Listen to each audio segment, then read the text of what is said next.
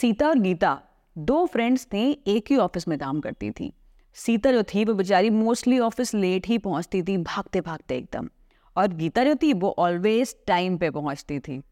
जो सीता थी, वो मोस्टली अपने बालों को ऊपर बाँध के एकदम से आटे से सने हुए हाथ को लेके ऑफ़िस पहुँचती थी। वेरिन जो गीता थी, वो एकदम बिल्कुल बढ़िया स्टाइलिश कपड़े पहन के स्टाइलिश नए नए हेयर स्टाइल बना के ऑफ़िस पहुँचती थी।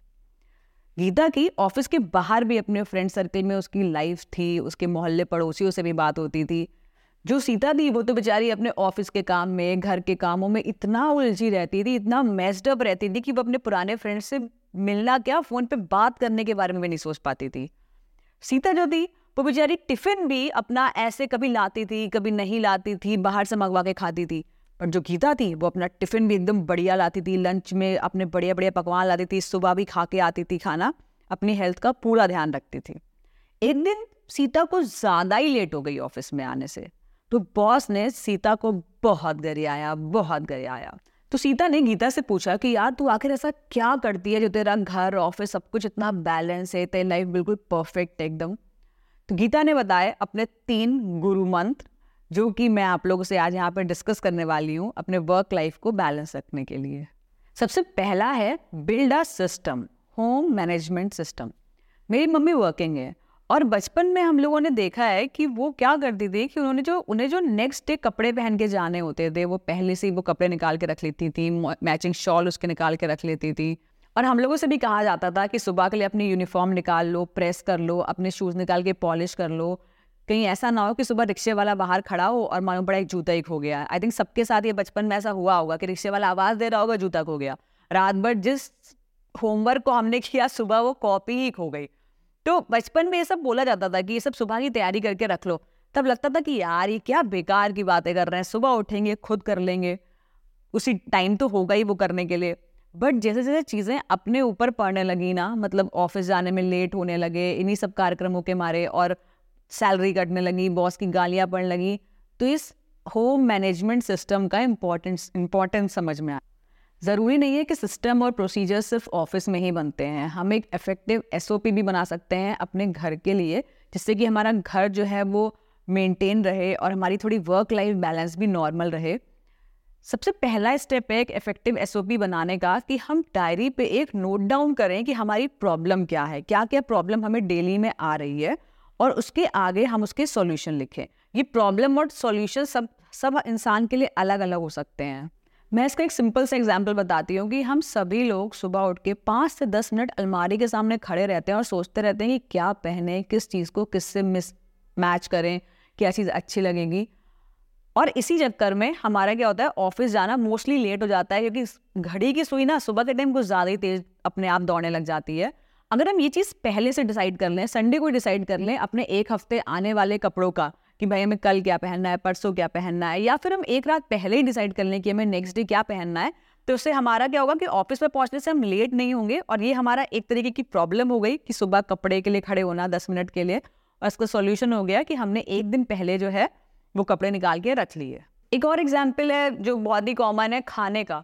सुबह सुबह जब किचन में खड़े होते हैं तो यार यही सोचते हैं थोड़ी देर तक कि क्या बनाए? या फिर अगर मेड आ रही होती है तो फिर देखते हैं कि घर में सामान ही नहीं है। कभी कभी ऐसा होता है, उससे कहते हैं अच्छा तुम रोटी बनाना शुरू करो, जो सब्ज़ी है वो ऑनलाइन मंगाते हैं या फिर पराठे और अचार खा लेते हैं। तो अगर हम ये खाने का भी ऐसे है कि अगर हम पहले से डिसाइड कर लें, संडे को लाके सब सब्ज़ियाँ ले आएँ और सब्ज़ियाँ लाना नहीं, ये डिसाइड भी कर लें कि कौन से दिन कौन सी सब्ज़ी बनेगी, क्या होगा तो ऐसे भी हमारा जो काम है, वो थोड़ा सा आसान हो जाएगा। ये तो मैंने बहुत कॉमन से दो एग्ज़ाम्पल बताए बट इसके अलावा भी बहुत सारी घर में ऐसी चीज़ें होती हैं कि हमारी क्या क्या प्रॉब्लम है और उसके हमारे क्या क्या सॉल्यूशंस निकल सकते हैं। गीता ने अपना एसओपी बहुत बढ़िया बना रखा था इसीलिए उसका वर्क लाइफ बैलेंस भी बहुत सही था। आ, अगर आप चाहें तो आप भी एक इफ़ेक्टिव एसओपी बना सकते हैं जिससे कि आपका वर्क लाइफ बैलेंस मेंटेन रहे।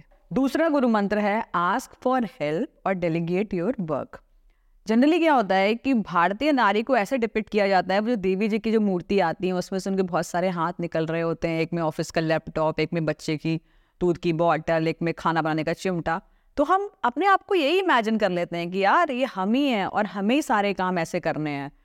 जबकि रियलिटी क्या है कि हमें अपने अंदर से इतने सारे हाथ नहीं निकालने हैं काम करने के लिए। भगवान ने जो दूसरे व्यक्तियों को दो हाथ जो दिए हुए हैं हमें कोशिश करनी है कि हम उनका भी सही यूटिलाइजेशन करवा लें। अगर हम सारा काम खुद करेंगे तो हमारी हालत कैसी हो जाएगी?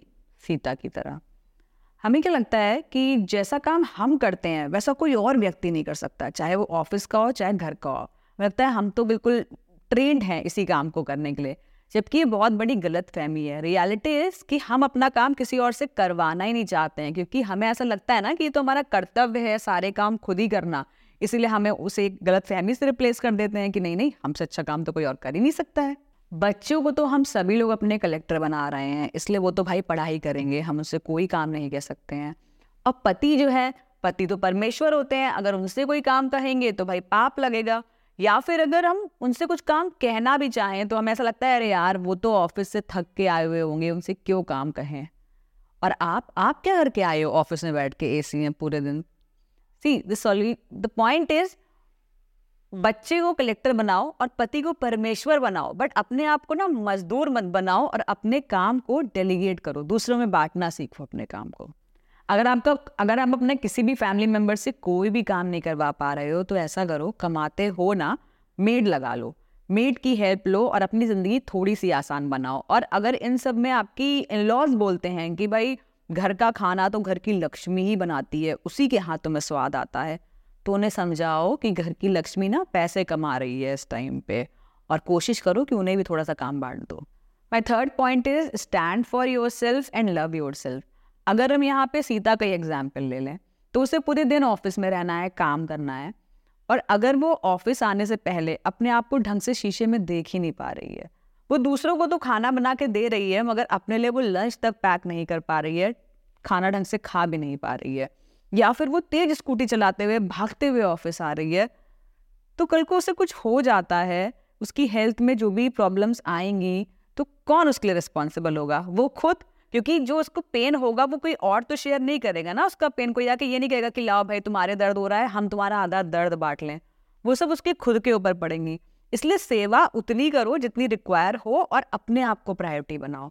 अपने आप को प्रायोरिटी बनाओ और उसके इर्द गिर्द चीज़ों को देखो कि किस तरीके से हमें ऐसे करना है कि सारी चीज़ें मैनेज हो जाए, दूसरों को नुकसान भी ना पहुँचे और अपने आप को नुकसान भी ना पहुँचे। अपने लिए खड़े होने का मैं आपको एक बहुत सिंपल सा एग्ज़ाम्पल दूँगी। पहला तो ये है कि अब देखिए, मैंने बहुत सारे अपने कलीग से, अपने फ्रेंड्स से बात करा है तो मोस्टली के घर में क्या होता है ना, चाहे वो कितना भी कमा लें, कुछ भी कर लें, पर उनके इन लॉज जो है मेड को नहीं लगाए, देते हैं। अलग अलग सबके रीजंस भी इतने महान महान होते हैं कि सुनो तो लगता है कि यार, क्या ये भी कोई रीज़न हो सकता है? मतलब किसी ने मुझे रीज़न एक ने दिया था कि वो कहते हैं कि हमारे घर की बातें बाहर चली जाएँगी, अगर घर में मेड आएगी तो। तो फिर मेड लगाना तो अलाउ ही नहीं है। इसलिए ज़रूरी है कि भाई आप अपने लिए खड़े हो जाओ और कहो, मेड लगाओ, जब मेड आएगी तो हम सब चुप हो जाएँगे, मौन धारण कर लेंगे, वो काम करेंगी और चली जाएगी तो घर की बातें इससे बाहर नहीं जाएँगी। और भी बहुत सारे वियर्ड रीजंस है जो सुनने को मिलते हैं मेड ना लगाने पे। इसके अलावा एक और बहुत सिंपल सा एग्ज़ाम्पल है कि अगर आप वर्किंग वुमन है तो आपने देखा होगा मोस्टली क्या होता है ऑफ़िस में जो मेल स्टाफ होता है मेल कलीग होता है, वो आपसे ज़्यादा रुकता है लेट तक रुकता है। क्योंकि उनके घर पे भी हम जैसे भाई कोई बैठा होता है, उनका ध्यान रखने वाला। बट अब हमें क्या होता है टाइम पे भाग के आना होता है, घर, परिवार, बच्चे, सबका ध्यान रखना होता है। ऐसे में जब अप्रेजल की बारी आती है तो बॉस मोस्टली मेल कलीग को ही प्रेफर करता है। उसको लगता है कि यार, ये तो लेट तक रुका है, इसने काम किया है। चाहे वो बीच में दो घंटे गायब हो जाए और किसी को दिखाई भी ना पड़े। इसलिए भी ज़रूरी है कि आप अपने लिए स्टैंड लो, अपने आप को, काम को, अपने वैल्यू दो और अपनी वर्थ बताओ कहीं पे भी। क्योंकि अगर आप अपने लिए खड़े नहीं होगे ना तो कोई आपके लिए खड़ा नहीं होने आ रहा है। मैं गीता के बताए हुए तीनों पॉइंट्स को फिर से समराइज करना चाहूँगी। सबसे पहला है build a system home management system एक सिंपल सा एसओपी बना लो अपने घर को। अच्छे तरीके से मैनेज करने के लिए। इसके अलावा है डेलीगेट योर वर्क ताकि खुद की ज़िंदगी थोड़ी आसान हो पाए। और तीसरा है stand for yourself love yourself ताकि अपने लिए भी भाई कुछ स्टैंड ले पाओ। आज के लिए आई थिंक बस इतना ही ज्ञान काफ़ी है। अगर आपको मेरा आज का पॉडकास्ट पसंद आया होगा तो आप इस पॉडकास्ट को लाइक करना और चैनल को सब्सक्राइब करना ना भूलें। Thank you for your time and patience have a good day नमस्ते।